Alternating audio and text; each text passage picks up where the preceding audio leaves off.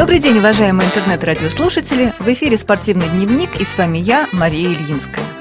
В выпусках нашей передачи мы с вами много раз говорили о трудностях, с которыми ежедневно сталкиваются инвалиды по зрению, и о том, как занятия физической культурой и спортом помогают им эти трудности преодолевать.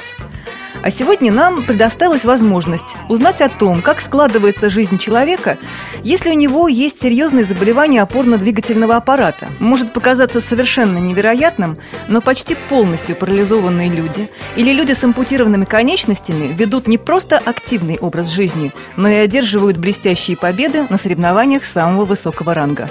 Сегодня в студии «Радио ВОЗ» замечательные гости – Елена Борисовна Белкина, президент Межрегиональной общественной организации инвалидов Федерация паралимпийского фехтования, заслуженный тренер России, мастер спорта России, чемпионка Европы среди ветеранов по фехтованию, тренер высшей категории, награждена почетным знаком «Отличник физической культуры и спорта». Здравствуйте, Елена. Здравствуйте, Мария. И заслуженный тренер России, заслуженный мастер спорта СССР, серебряный призер Олимпийских игр в Мюнхене по фехтованию, начальник отдела реабилитации инвалидов по зрению средствами физической культуры и спорта КСРК ВОЗ Виктор Андреевич Паженов. Добрый, Добрый день. день. Ну, друзья мои, я знаю, что вы давно знакомы между собой. Вы оба фехтовальщики. Да, действительно это так. Ну что ж, годы идут, время бежит. Елена, расскажите, пожалуйста, как, вот немножко о себе, откуда вы знакомы, откуда вы знаете Виктора Андреевича? Я, во-первых, хочу сказать спасибо большое, что вы меня пригласили на ваше радио, потому что спасибо. мне действительно очень важно э, рассказать о том, как проходит реабилитация у наших спортсменов, спортсменов-опорников, как мы их называем. И я с большой радостью встречаю Виктора Андреевича, потому что Виктор Андреевич – это мой кумир. В свое время мы э, были еще подростками и тренировались, занимались, а Виктор Андреевич уже в составе сборной в Мюнхене завел серебряную медаль Олимпиады. Э, мы следили за соревнованиями, для нас это было так важно, мы всех знали наизусть, и мало того, э, Виктор Андреевич тренировался э, у Дайта Абрамовича Тышлера, а я у него учусь со студенческих лет. Поэтому для меня это вот от одного профессора, от одного тренера, от одного Кумир, педагога. можно сказать. Кумир, действительно так, потому что мы в свое время, когда тренировались и занимались фехтованием э, в период вот 72-76 год, э, вот в это время как раз самый расцвет да, вашего, э, вашего фехтования был, мы, конечно, знали всех спортсменов наизусть, я еще раз повторяю, следили за ними и боготворили очень прямо каждый бой. Это даже не было таких видеозаписей, как сейчас. Поэтому нам, конечно, очень хотелось посмотреть живые бои. И э, уже тогда начались московские сабли, и спортсмены принимали участие. Конечно, мы с большим удовольствием смотрели, наблюдали это мастерство. Лен, а почему вы вообще выбрали фехтование? По-моему, так ну, для замеч... девушек не традиционно или традиционно? Ну почему же? Наоборот, тоже хорошо. Девушки, очень много девушек занимается. Да? Конечно. Вот тогда, может, немного было, один к трем, потому что тогда не было женских видов, такие как сабли и шпага, ну, только, только раперисты были, а мужчины фехтовали на трех видах. Вот как раз Виктор Андреевич фехтовал на сабле. Вот если, если можно, да. немножко вообще, какие виды есть фехтования? Рассказывайте. Ну, фехтования, Никто же не знает этого, наверное, из наших слушателей. Три вида фехтования, на которых угу. сейчас фехтуют и женщины, и мужчины. Это сабля, рапира и шпага.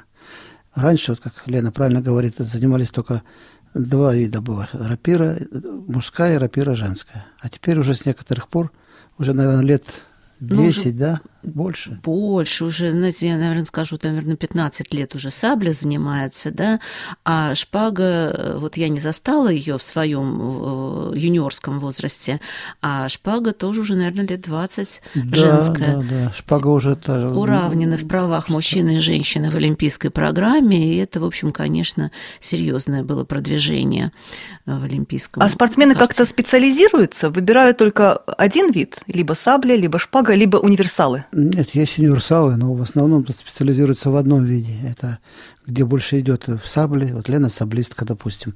Сейчас как, по ветеранам. По, ветеранам. Да. Ну, она и начинала а в детстве заниматься. раперистка я была. раперистка. Да. А потом, ну, что роднее. Вот сложнее наши учителя, перейти из вида в вид? Ну, все таки ну, трудно сказать здесь, сложнее кому сложнее, кому проще. Э, мне было просто очень интересно, потому что я все, я училась у профессора Тышлера э, в институте, и много вокруг меня было саблистов, таких красивых, как Виктор Андреевич, да, да, да. да Виктор Кровопусков, там и э, Михаил Бурцев. И мы, конечно, смотрели на их фехтование, нам очень хотелось попробовать пофехтовать, и мы иногда фехтовали, иногда там с мальчиками они нам давали свою саблю подержать но в основном мы фехтовали на рапире. И вот годы шли, э, произошло действительно вот э, внедрение сабли женской, э, шпаги женской, сейчас вот уравнены, скажем так, в правах в олимпийских программ, в олимпийской программе мужчины и женщины. И по ветеранам мы стали тоже пробовать. Я вот с удовольствием занимаюсь в ЦСКА, это тоже ваша альма-матер, вот в ЦСКА занимаюсь, у Анзур Сакшика Гулашвили, занимаюсь на сабле и выступаю за сборную команду, команду России по ветеранам. Фехтование – такой вид, который, в общем, на всю жизнь. Э, если уж ты начал им заниматься, то невозможно прекратить заниматься фехтованием, потому что это один из таких, наверное, видов, который доступен в любом возрасте, любому человеку с любым ростом, с любым э, телосложением, э, с любыми совершенно возможностями физическими, потому что здесь включается еще очень много тактики. Вот это поэтому... интересно очень. Да, и э... именно поэтому вот фехтованием на колясках можно заниматься. Вот давайте как раз перейдем к такой невероятно интересной теме. Как вы вдруг стали заниматься с инвалидами? Как это произошло? Расскажите, пожалуйста. Ведь такой путь выбирают далеко не все спортсмены скажем так. Ну, не все люди готовы работать. Вот это. Знаете, я скажу сложно. так, что меня э, фехтованию уже нельзя научить, фехтование может только заразить. И меня в свое время заразила моя первая тренер Валентина Ксенофонтовна Растворова, заслуженный мастер спорта, великолепный совершенно педагог. И я, конечно, даже и другого все пути не мыслила, как быть тренером, как моя тренер Валентина Ксенофонтовна Растворова. И я всю жизнь фехтование, всю жизнь у меня есть ученики э, от малышей, от пятилетних до великолепных великовозрастных и даже э, ветеранов уже спорта. И так, занимаясь всю жизнь преподавая фехтование, я э, однажды поехала на Академию фехтования в Германию и увидела там разные виды фехтования. Мне были интересны историческое фехтование, я э, показательное выступление театральное делала со своими учениками, и этот э, способ фехтования, там всевозможные варианты, какие там были, на мечах, в кольчугах, что только не показывали нам, было очень интересно, красиво, в том наверное. числе очень красиво, и так интересно, это разные техники, разная тактика, разные виды оружия самого, вот внешнего вида оружия. И я увидела, увидела одно из показательных выступлений, мастер-класс проводил Липинский, э, такой сильный очень фехтовальщик на колясках, немецкий фехтовальщик. Я была так удивлена, я попросила у него тоже попробовать пофехтовать на коляске. А это выглядит так. Э, кресло специально фехтовальное закрепляется э, в раму, в такую крепкую. Это никто не передвигается на колясках. Это жестко зафиксированная. жестко зафиксированная система. И вымеряется дистанция по длине руки э, обоих спортсменов. Они там специальным образом измеряют и раму раздвигают, эти коляски, или сдвигают, если это необходимо. Таким образом ребят фехтуют. Получается, что они фехтуют на конях. Я была так поражена, я думаю, боже мой, как же интересно, какая скорость, как, какая техника необыкновенная. Это же какая скорость руки должна быть, какая скорость реакции, какая скорость мышления для того, чтобы фехтовать. Это мы когда на ногах, ты отошел, раз, вздохнул, ножки встряхнул, а подумал, э, что ты опять подкрался к сопернику. А тут-то надо быстро все соображать. Готовы начинать и сразу в бой. Очень тяжело было. Я как-то все это переваривала, приехала, перевела правила, и все никак не могла придумать, где же вообще начать заниматься фехтованием на колясках. Вот, ну, негде было, понимаете, в те времена, это был 2004-2005 год, я не могла найти в Москве это место. И потом так случилось, что я параллельно съездила на, Олимпийские игры в Афины, на Паралимпийские игры в Афины. Если интересно, я могу рассказать. Конечно. Это было впечатление для меня э, колоссальное. Вы уже там были в 2004 году? Нет, Вы конечно. не были еще, да? И я впервые с этим столкнулась. Мне, как журналисту, дали пригласительный билет на проход команд, на открытие. И я села, хорошо, что я села одна, я прорыдала все это открытие. То есть у меня в голове совершенно тогда не сопоставлялось как нужно относиться к инвалидам и как вообще все это воспринимать нужно. Я очень люблю фехтование, мне хотелось сделать этот вид фехтования, но я не была готова Понимаете, дело в том, что, мне кажется, нужно не инвалидов адаптировать к здоровому обществу, потому что инвалиды всегда видят Э, здоровых людей. А вот здоровых людей адаптировать к инвалидам, вот что нужно в нашем обществе, понимаете, потому что мы редко с этим сталкиваемся. Э, инвалиды, в общем, что-то греха таить у нас были в резервации столько э, десятилетий.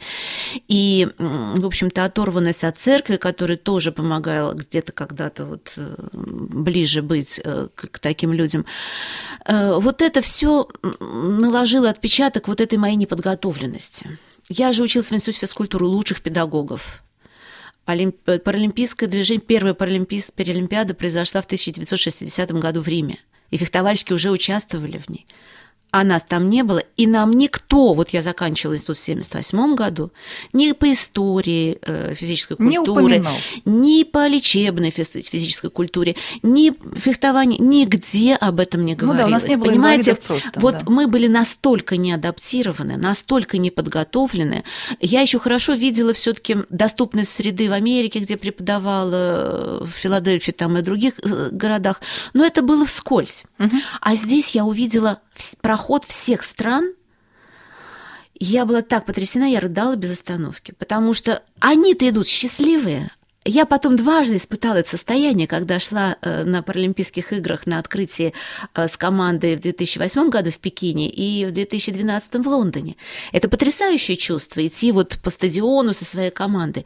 Гордость переполняет и все. Но в тот момент я не знала, я всю ночь, конечно, не спала, я видела столько людей, которые передвигались по-разному, э, шли, держась друг за друга, и было страшное потрясение. Я не знала, смогу ли я пойти на следующий день э, записывать видеоматериалы э, на фехтовальных соревнованиях. Я вот вхожу в зал и слышу звук клинков.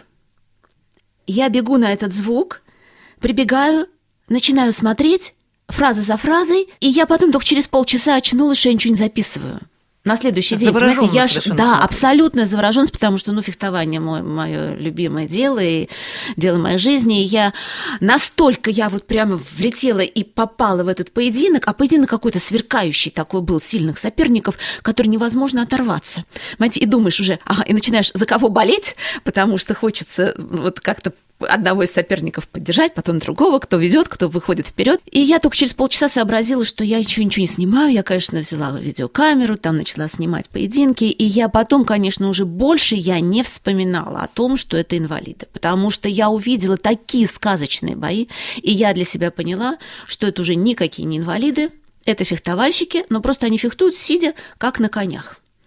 Вот такое было мое первое, первое впечатление настоящих, серьезных таких поединков. Да, это здорово. Ну и как же все это вот вы подняли в России? Рассказывайте. Как же вот это не я, вы добились это таких высот? Поднял, нет, это не. Это, это, это исключительно э, просто вот как бы свыше так направляет меня, и я иду и послушно делаю, потому что, ну, от чувства ответственности, наверное, то, которое вложили в детстве, вот, за то, чтобы было все доделано, все правильно выполнено, все бумаги были, все документы были разложены. У меня хорошие учителя. Лен, ну, да. организационно вроде все понятно. У вас были правила, у вас были материалы, вы видели, как это происходит в мире. А как вы убедили людей заниматься этим замечательным видом спорта? Как вам пришли вот эти инвалиды наши и стали заниматься?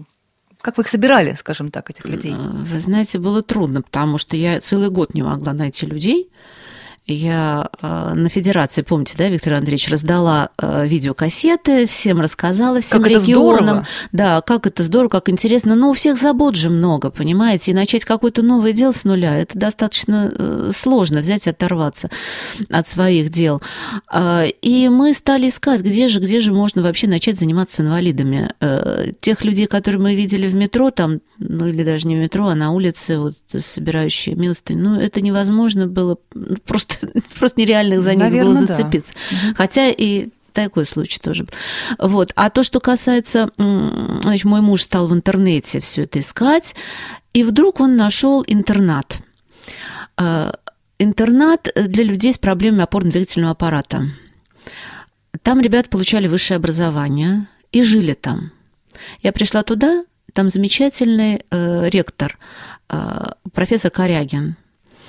И он э, открыл дверь, он сам преподавал физкультуру в свое время, и он открыл дверь и говорит, приходи. Я-то была уверена, что я сейчас дам материал, они себе найдут педагога, все это наймут, а я себе спокойно буду продолжать свой дипломатический клуб. И там две девочки, которые пришли со мной на встречу, спрашивают, а где вероятность, что вы у нас будете преподавать? После этого вопроса я не смогла уйти. Я начала преподавать там. И, конечно, это все было сначала очень так есть как кружок самодеятельности, потому что э, ведь проблема в чем? Это э, проблема наших инвалидов в том, что они находятся в резервации. Извините за это слово, но так и есть. Этот институт э, настолько закрыт, пройти туда было очень сложно, да и до сих пор тоже по пропускам и так далее. Таскала оружие свое, оставить там не могла, негде было. Стала добывать рамы. Спасибо большое фонду за будущее фехтование. Усманова Алишер Бурхановичу, который услышал. То есть Здоровая время... Федерация, она поддержала все это и поняла. Поддержала. Это, это Абрам Штышлер помог с методикой. Он столько со мной времени провел, чтобы создать эту методику. Мы с ним уже три книжки выпустили. Э, это было так важно, что он пришел сразу же. Вот он мне, ну, буквально вот с первого занятия, ну не с первого, может быть, там с первого соревнования, которое я сделала, он стал приходить и до сих пор постоянно помогает мне. Ну, это мой учитель, и я, в общем, горжусь этим очень. Вот. Э, фонд за будущее фехтование. Они помогли нам купить первые рамы. Э, очень у меня была интересная встреча с представителем, с руководителем фирмы Катаржина, который изготавливает коляски в Афинах. Она произошла. Коляски какие-то особенные? А вот дело в том, что они действительно особенные. Они фехтовальные, и у них есть определенный стандарт стандарт. Они не могут быть ни выше, ни ниже. Ну, ниже, пожалуйста, но они не могут быть выше, они не могут быть шире, чем положено, там и так далее. Это все должно быть соблюдено идеально, потому что иначе эту коляску не допустят как, как инвентарь. Ну, как у нас клинки ну, да, проверяют, вы же знаете, да? Маркировку, да? маркировку делают колясок, клинков, всего оборудования. А я и наивно предполагала, раз это зафиксировано все, то какая разница, что там зафиксировано? Главное, по что... Ширине не может быть шире, потому что по ней может спортсмен двигаться, тот, который может двигаться двигаться, а другой не может двигаться в коляске, отодвинуться дальше, он, потому что у него, допустим, параплегия, у него высокое поражение Вот, Лен, как раз вот да. тут интересный вопрос напрашивается. Угу. А, у нас ведь э, у инвалидов по зрению тоже есть деление B1, B2, B3, то есть это разные степени поражения глаз, да. тотально слепые, остаток, то есть угу. равные условия должны быть. Как у вас это соблюдается? Ведь действительно опорники имеют разную степень поражения конечностей. Да, вот Тоже это действительно группы? важный вопрос. Есть специальные классификаторы обученные, которые выверяют возможности каждого человека и разделяют их по, по классификации по трем медицинским группам. А, Б и С, угу. да. А это самые сохранные ребята, те, у которых бывает недоразвитие конечности или же ампутация. Нижних конечностей, Да, видимо. нижних. Или... Да, бывает да, так, что и бывает, что и руки, поражена, и рука допустим, одна, да, но одна рука должна быть все таки Хотя есть у нас случаи, девочка одна у которой итальянская девочка, у которой нет двух рук до, до локтя, и ей, в общем, с протезом она рапир вставляет. То есть очень разные случаи жизненные. Есть люди, которые с детства инвалиды, э, есть люди, у которых э, была травма или что-либо еще. В общем, очень разные. Поэтому объединить их в группы сложно, все разные. Но все могут фехтовать. Поэтому, э, значит, минимизировали проблему это вот экипировкой, оборудованием специальным вот этими колясками. Сверили, да, зафиксировано. Никаких у того, кто движется. Да, вставать не нельзя, двигаться э, по ней можно, но только находясь в самой коляске, э, немножко там передвигаясь угу. чуть-чуть по ней, но не поднимаясь с нее, нельзя приставать, как я уже сказала. В общем, можно двигаться туловищем, что, в общем, доступно для категории А в большей степени, для категории Б в меньшей степени. И категория С – это ребята с травмой шейного отдела позвоночника, как ныряльщики часто. И у них не работает даже и кисти. Мы рапиру привязываем Каким же образом он фехтует? Мы рапиру привязываем к руке и они фехтуют. Фантастика. Как они фехтуют? Обычно такие травмы лежачие, сильно лежачие, а наши фехтуют, еще выигрывают. Это потрясающие герои совершенно. Вот, так я что... сейчас сижу и пытаюсь представить это, и не могу. И я вот не я видела, вам... к сожалению, я обязательно посмотрю теперь я. И приходите, мы будем очень рады. Спасибо. И, и да, действительно спасибо. и расскажем, и покажем, и, и дадим пофехтовать. Потому вот, что тот, кто стал фехтовальный, заходит, ну не может не подержать рапиру, шпагу и саблю в руках. Ну это очень красиво, Понимаете, спорта, да. Деле, очень я вам красиво. расскажу даже такая у нас была история. У нас же польские, польские специалисты, фехтования. Они очень э, интересные ребята. Э, мало того, что они э, начали до развития интернета начали у себя в Польше э, занятия фехтованием на колясках, они думали, они слышали об этом, но не знали как, и они передвигались на коляске. То есть они одной рукой крутили. То есть по помосту они еще и Они, да, вот ну они фантазировали. Ездили. Они просто Понятно. не было интернета, и невозможно было это увидеть. Сейчас это все доступно, это можно увидеть и везде посмотреть это вот. А в те времена этого не было. Но сейчас они э, что придумали? Они начали фехтование для слепых на шпагах. Mm. И даже сделали показательные выступления по этому поводу. Виктор Андреевич задумался, а да. стоит, может быть, и нам у нас КСРК э, начать развивать? Вы знаете, я пока не увидела вот не зацепила у меня мысль, как это сделать, потому что, значит, Индивидуально, наверное, с каждым человеком можно заниматься. Они сделали это стоя на дорожке, и фехтовальщик, ну, двигаться человек может по прямой, даже если даже не зрячий или слабовидящий.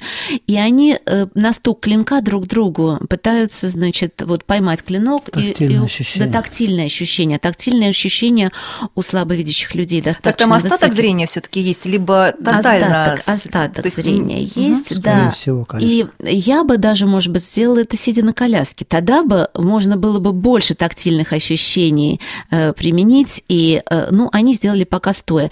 Как только я увижу, что что-то продвигается в этом направлении, или будет какая-то дополнительная информация, я обязательно ее вам принесу. Спасибо. Очень интересно. Вот ваша сборная команда сейчас, какой средний возраст ее участников? Вы сказали, что там до бесконечно взрослых. Да, до бесконечно, до взрослых. Подбираю слово. Да. Значит, что касается моей команды. Угу, угу. Моя команда – это все фехтовальщики мира. Поэтому у меня есть и пятилетние фехтовальщики знакомые. Пятилетние прямо? Да, пятилетние. Причем, значит, когда пятилетний, он говорит, э, один у меня такой был французский ученик, он мне говорит, Лена, я, я сам не устал, мой флорет устал, хм. рапира. Я, вот такой вот был ученик. И на ветеранских соревнованиях э, у нас была одна женщина, которая начала заниматься 24 э, года рождения, 1924 года. В 1935 году она начала заниматься фехтованием. Э, не могу уже сосчитать, сколько это лет, считайте сами. Вот. И то, что она э, прекрасно фехтует, потому что у нее очень хорошие тактические, э, она хорошо очень знает тактику, и те, кто начали заниматься позже, она, значит, конечно, обыгрывает этих людей. Но на пьедестал она не может зайти, она всегда, ее всегда награждают за первое место перед, перед пьедесталом, потому что по прямой двигается, а на ступеньке трудновато. Это вот такой диапазон, понимаете? Поэтому, что касается моей команды, паралимпийцы, это уже так серьезная тема. Значит, дело в том, что сейчас моя команда великовозрастная. У меня половина команды 35, 40 и вот такой вот возраст. Ну, Самый старший у нас 50 похожая ситуация, у нас очень да, возрастные спортсмены. А знаете почему? Потому что люди, получающие травму, они проходят реабилитацию достаточно долго. Потом же это мы начинали не было информации. Ну, кто, кого вот собрали, того собрали. Самые молодые, это вот мои студенты были из института московского, а из других регионов спортсмены старше были значительно. Но сейчас идет уже омоложение. Вы понимаете, когда мы пришли вот в это фехтование, к нам из, из Уфы приехал мальчик один, эм, Ваня Андреев со своим тренером Фарид Ивановичем Арслановым, который очень здорово поддержал Емельянов Евгений Иванович, это вот уфимские наши коллеги. Фактически вот мы с ними вместе начали, потому что, ну, один же не будешь соревноваться, понимаете, фехтование, Конечно. спарринг нужен. Конечно. Вот, и сейчас для справки скажу, что с 2005 года у нас было 12, а сейчас уже 120 человек. Так что в 11 регионах Молодцы. сейчас уже развивается. Вот. И что касается возраста, э, Ванечка Андреев, тогда ему было 14 лет, и он говорит, что думаете, легко быть инвалидом, все тебя дразнят. И я была потрясена вот э, этой фразой. Говорю, Ваня, да мы с тобой таких чудес натворим, что с тобой не только дразнить, с тобой еще все бегать будут, автограф у тебя брать. И что делать? Ну, как ребенок может выиграть у олимпийского чемпиона, например, там, Пелегрини? А, когда у меня Ванька встретился с Пелегрини на Кубке мира, на соревнованиях, самый молодой и самый титулованный э, итальянец-саблист, блестящий фехтовальщик вообще итальянский. И вся команда Италии болела за нашу Ваньку. Стояла, болела, хлопала ему, потому что, ну, конечно, ну как ребенок мог э, выиграть у такого монстра вообще фехтования? И когда Вань нанес один удар, какое было счастье! Вообще все там, да, запоминающиеся. запоминающиеся моменты для Конечно. всех. Вот, так что и э, я тогда стала думать, как сделать детское фехтование. Но ведь мы так устроены в стране в нашей, пока нет всемирного, в России ничего нельзя Никто сделать. Никто не будет ничего делать. Вы согласны? Конечно. Поэтому была задача сделать всемирное детское фехтование. Опять я, значит, э, Алишер Бурханович Усманов тогда был президент, сейчас он президент Федерации фехтования, Всемирной Федерации фехтования, а в то время он был президентом Европейской конфедерации фехтования в те годы, в 2006 году. И я в гандикап-комиссии работы предложила как вариант сделать такой детский лагерь, собрать со всей Европы детей, кто может на колясках, и, и для них начать заниматься. Шандер Андреевич Батызи, вы его знаете прекрасно. Э, он же э, тренировал и венгерских спортсменов. Сборную тренировал венгров. Да, сборную венгров начал тренировать вот со знаменитого Пола Секериша. И мы с ним сделали этот лагерь. Прекрасно. Вот у нас была итальянская группа, э, венгерская и вот я с российской стороны, мы сделали лагерь. И потом эти дети у нас постепенно вошли в свои национальные сборные команды, и на этой основе мы сделали первенство мира для детей. И вот мы уже четыре года проводим первенство России для кадетов 17 лет, для молодежки 23 года. И я очень горжусь этим, то, что у нас появились дети, подростки. Мы их, конечно, собираем по крупицам. Вот понимаете как, подростка не увидишь э, ампутанта. У меня есть такой спортсмен, он учится в общей школе, в общеобразовательной школе вместе со всеми. Они обычно это не объявляют, да, не афишируют. Не видно, если человек научился протез, хорошо им пользоваться. Да, протез не виден, и мы, в общем, этих спортсменов не видим. А, вернее, этих, этих людей мы не видим, чтобы их даже пригласить. А, поэтому кто находит нас, те вот приходят, ну и дальше мы с ними занимаемся. Ну, для этого должна быть реклама хорошая. Реклама хорошая. Оповещение. Вот замечательно. Вот то, что у вас есть радио, вы так оповещаете. И я всегда вижу, как серьезно и сколько вообще тренеров работает вот со слабовидящими э, людьми. И как это все у вас здорово устроено, построено, просто замечательно. Дело в том, что фехтование, вы знаете, Виктор Андреевич, это требует индивидуальной работы. У нас обучение гораздо труднее, э, чем вывод спортсмена, допустим, на форму. Там он уже сам собой владеет и многое знает. А обучить вот это самое начало, вы понимаете, с чем я столкнулась, вот вы представляете, да?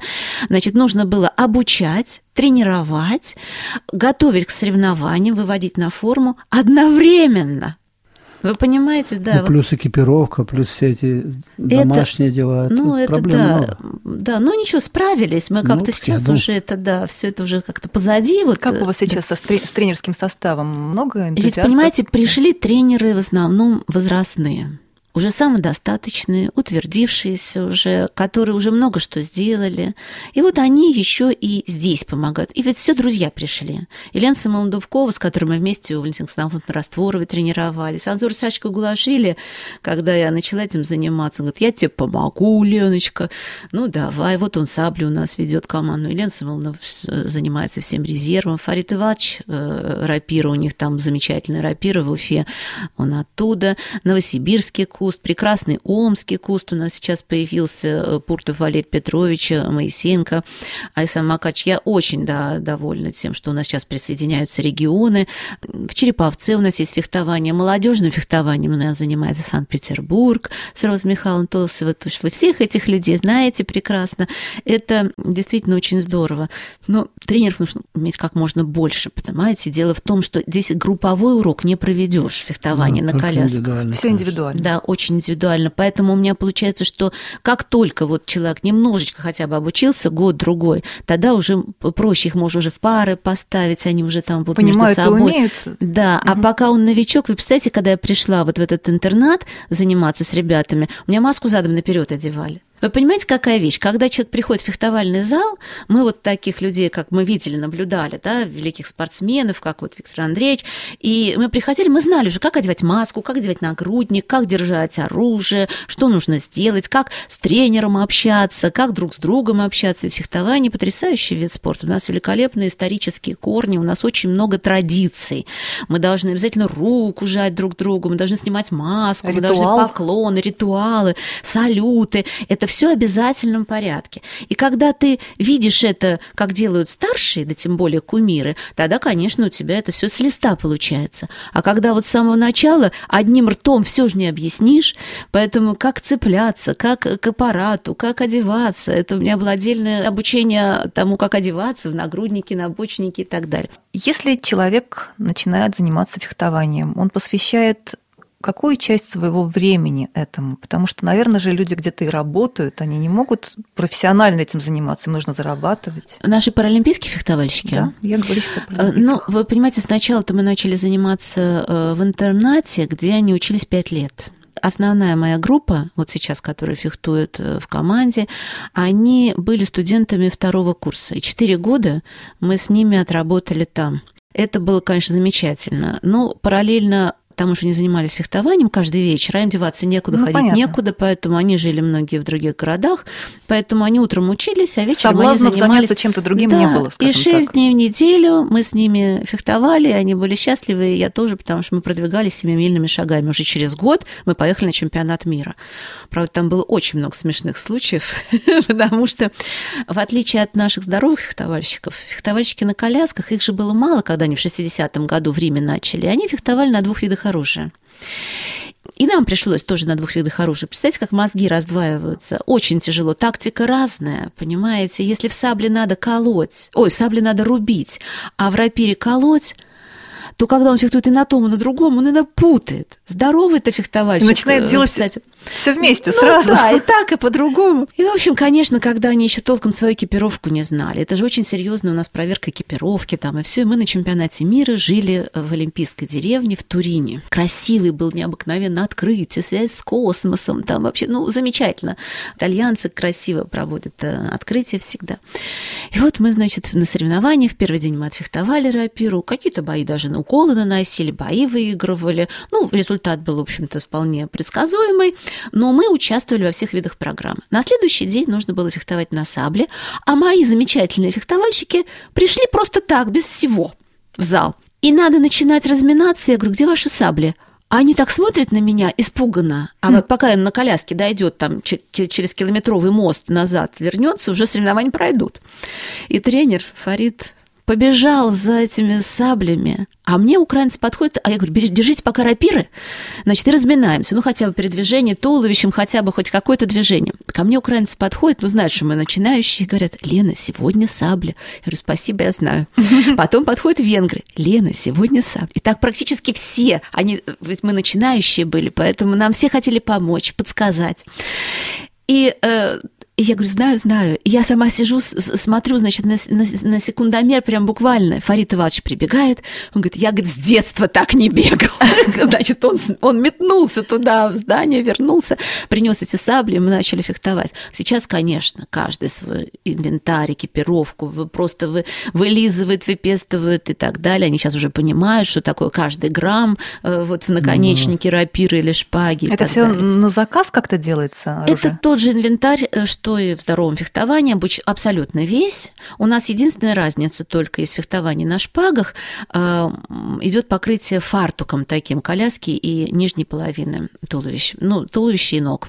Это скорее а эстетическое что-то, либо Нет. это имеет... Для того, чтобы в коляску не попадали. А. Чтобы контакта не было, чтобы сюда попадает ногу, значит, считается укол. Угу. Это в ходячем фехтовании Ходячий. у нас. А вот в паралимпийском это вот так накрыто. Ну, да, Виктор Андреевич, что вы хотите сказать? Это особый вид. Когда я увидел это первый раз в, в Пекине, угу. я специально поехал посмотрел, но это, конечно, чудо. Просто люди... Я считаю, что вообще паралимпийцы, это не только герои. любые, они герои угу, все. Да. Я раз ездил с пловцами в Швецию на турнир международный. Вот как ты говорила, то, что вот шок был. Вот у меня был шок. Я был с внучкой там со своей шведской. Девочка плакала даже, когда увидела этих всех без ног, без рук, все. И мне был это шок. Я просто действительно был ошалелый тоже. И на следующий день девочка не пошла даже. Говорит, я говорит, боюсь просто. Потому что люди разные. Кто в коляске, кто без рук, кто без ног. Ну, поэтому для ребенка я, это стресс был. Да, для меня был это стресс. Я поэтому считаю, что паралимпийцы – это действительно люди. Некоторые под забором водку пьют, а эти еще приходят в зал, занимаются да, делом. Это да. большое. Вполне себе успешно. Да, еще как. Я конечно. вам похвалюсь про своих спортсменов. Очень приятно, расскажите. Вот. Э, вы знаете, дело в том, что мои вот э, ученики, они все закончили высшее учебное заведение по разным специальностям. Кто математик, кто юрист, кто экономист. Это вот в этом интернате, где они учились. А после этого они пошли в магистратуру. Они закончили магистратуру РГУФ уже по своей специальности фехтования или лечебной физкультуры. Одна спортсменка у меня, которая вот первая это мне сказала, как вот угу. где же вот шанс, что вы будете да, нас да, вести, Ксения Овсянникова. Э, мы с ней очень дружны, она уже взрослая дама, она, несмотря на то, что она имеет шейную травму позвоночника, она уже мама, у нее уже полуторагодовалая доченька. Кроме того, она защитилась, первый человек-инвалид, защитившийся в Академии МИДа. И она э, написала диссертацию очень хорошую. Это действительно большой, большой успех. И э, говорит на трех языках, является генеральным секретарем нашей Федерации паралимпийского фехтования, большую международную работу ведет. Так что, в общем, у нас спортсмены все. Правда, есть чем гордиться. Люди да, себя реализовали да, в жизни. Абсолютно. Елена Червякова у меня э, член комплексной научной группы по изучению волевой деятельности. Вот сама спортсменка, все видеозаписи делает, и сейчас поступила, закончила магистратуру, сейчас поступил к Дайте Абрамовичу Тышлеру по моим следам в аспирантуру Ругувка. Поэтому, в общем, у меня все спортсмены э, стараются учиться. Мало того, они все закончили курсы вождения, все водят машины, потому что все спрашивают, а как? А вот как? Вот, вот как? Понимаете, машина сломалась, и никак. Угу. Поэтому, конечно, э, следят за машинами, стараются, чтобы они у них были в порядке. Все заканчивают специальные курсы вождения, переделывают на ручное управление свои машины и э, получают водительские права только тогда, когда они могут коляску сами поставить в машину. Вот Наверное, такие это вот физически ребята. очень тяжело сесть. Коляски сейчас легенькие, сейчас легенькие да? колеса отстегивают. Они, в общем, настолько... То есть разбирается коляска практически? Да, колеса отстегиваются, раму ставят около себя. То есть по-разному. Конечно, там изящные девушки, которые оделись нарядно в белое пальто, они, конечно, сами не ставят свои коляски, им кто-то помогает. Ну, в общем, обычно всегда кто-нибудь поможет. Угу. Ребята так выбирают машины, чтобы у них были открыты, легко открывались багажники там, в общем, ну, в общем, стараются. В конкурсах красоты участвуют. У меня Люда Васильев заняла первое место в конкурсе красоты среди девушек э, на колясках. Так что, ну, в общем, очень, очень разные да, здорово. такие ребята. Лена, вот такой, кстати, вопрос. Может, даже это можно увязать с конкурсом красоты. Э, фехтование на колясках реабилитирует инвалидов? Вот скажем так, действительно ли... Э, ну, одно дело, человек пришел, начал заниматься большим спортом, и это его профессия. То есть где-то, может быть, даже, я так понимаю, что призовые, конечно угу. же, есть какие-то, он двигается по жизни. А вот если человек не достигает каких-то высот больших, для него это просто физическая культура, скажем так. Ну, угу. не ОФП, так нельзя сказать, но человек просто вот поддерживает себя в форме. Улучшается, может быть, что-то, какие-то функции угу. э, организма, Опорников вы да, да, да, мы да? говорим, да, мы говорим с вами угу. о паралимпийцах, э, опорниках. Любой вид спорта, конечно, человека укрепляет. Вот. Фехтование вообще особенный вид спорта. Если даже кто-то вот говорит о том, что это не современный вид спорта, то я всегда... Вот даже Неужели даже есть такие люди? Пожали, пожали, да, плечами. Это самый современный вид спорта потому что по тем качествам, которые развивает фехтование, это вот, да, мы с вами сейчас начнем перечислять, Виктор Андреевич, это концентрация внимания, сейчас это настолько важно, потому что у нас у всех клиповое сознание, мы все, да, раздрызганные, угу. мы перескакиваем с одной мысли на другую, там это же очень важно собраться, особенно для детей, которые идут в школу или там вообще учатся просто люди. Концентрация внимания. Да и работа в офисе тоже этого требует, безусловно. Согласна.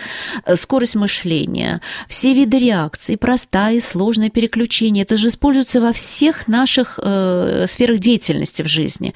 Поэтому фехтование, э, и учитывая вот э, то, что, то, что дают те навыки, которые прививают фехтование, для любого человека, будь то человек сидячий фехтовальщик, ходячий фехтовальщик, пятилетний или восьмидесятилетний, совершенно одинаково для каждого человека, безусловно, идет улучшение его э, качеств физических, угу. э, умственных, и, конечно, эмоциональных, потому что то, что получает фехтовальщик во время поединка, он разряжается, у него уходит вот эта вот внутренняя наша напряженность, это агрессия. Вот это уходит все, и человек спокойно, веселый, э, с выделенным адреналином уходит домой. Он победил или его победили. Я до сих пор плачу, если я проигрываю. Вы понимаете? Я, может, слез не показываю, когда э, там фехтую, а домой прихожу, так я у мужа на плече всегда поплачу, если я бой проиграл. Ой, Ларинский проиграл.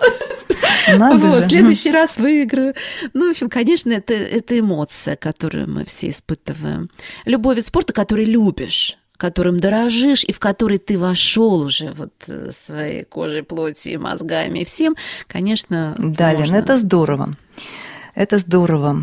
Ну что же, тогда, может быть, вот напоследок, у нас заканчивается время передачи, мне хотелось бы вот что сказать. Расскажите нам, Лен, какие сейчас успехи у наших паралимпийцев, вот высшие достижения сейчас, какие у паралимпийского фехтования? Наших, да, да? да, Ой, спасибо большое. В этом году есть чем похвалиться. Вы знаете, ребята наши растут очень планомерно, но фехтовальщик не родится там за 3-5 лет, и за семь не родится, как вот мы к семилетними мы подошли к Лондону.